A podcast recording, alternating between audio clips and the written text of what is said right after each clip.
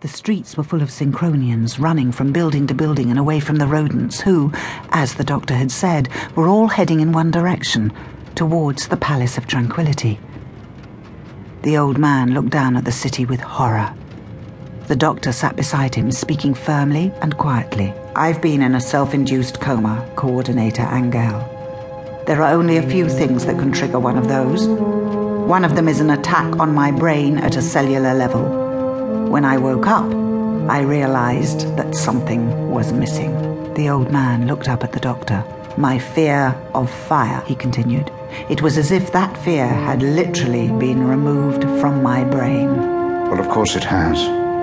That's precisely what the Palace of Tranquility is for. Why do you think this is such a peaceful society, Doctor? Because we remove the darkness. And put it where, exactly? The doctor's eyes blazed with fury. Into the rodents, I gasped. Doctor, I too have had my fear removed. I did not realize until I saw it in her eyes just now. In my rodent's eyes. Exactly. And that's why they have to die. They carry all our disease thoughts, all the evil, the guilt, the fear, the criminal impulses. And like a disease, they must be wiped out. The empathy games, said the doctor with disgust. An annual purge of your sins. He looked round the cabin suddenly. Leela, where's your friend? The metal machine tipped to one side. A howl of pain came from the front. She's controlling the ship, the doctor said, trying to take us to the palace. How is that possible? It's an animal. She's acting on instinct, the doctor replied, trying to open the door with his sonic screwdriver. And remember, she's absorbed some of Leela's personality as well. She's very bright, quick to learn. He smiled at me. But then the machine fell from the sky. We had smashed through the steps at the bottom of the palace. Climbing out of the broken machine, I saw my rodent joining the rest of her kind. We were in an enormous room filled with machinery, which the rodents were destroying, howling in triumph. The doctor gazed at the room, fascinated and appalled. What is this place, Doctor? I asked him. It's a transplantation factory, Leela. The dark heart of Synchronis. This is where the embryo rodents have the fears and darker thoughts implanted. See those spheres? Recognize the pattern?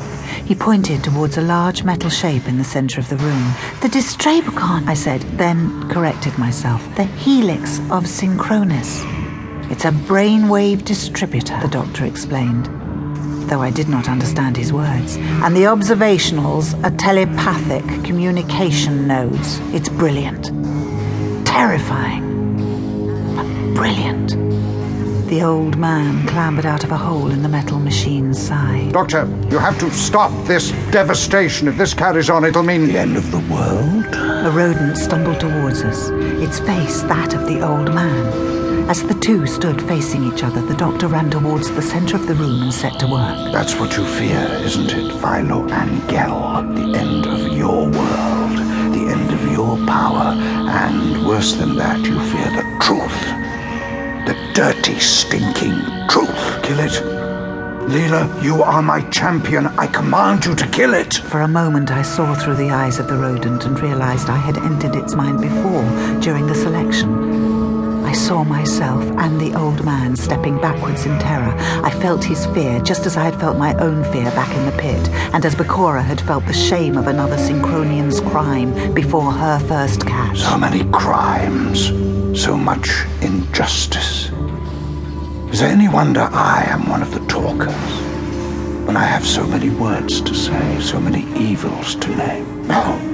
Kill it, Leela!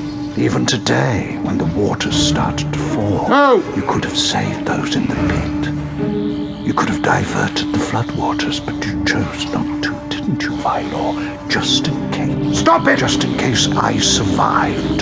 Bingo! The doctor's voice sounded triumphantly from the center of the room as he flicked a switch. The rodent stopped as all faces turned to the helix, which was pulsating with light. Then, seeming to appear from nowhere, dancing lights filled the room. Like insects, they swarmed around the helix, and then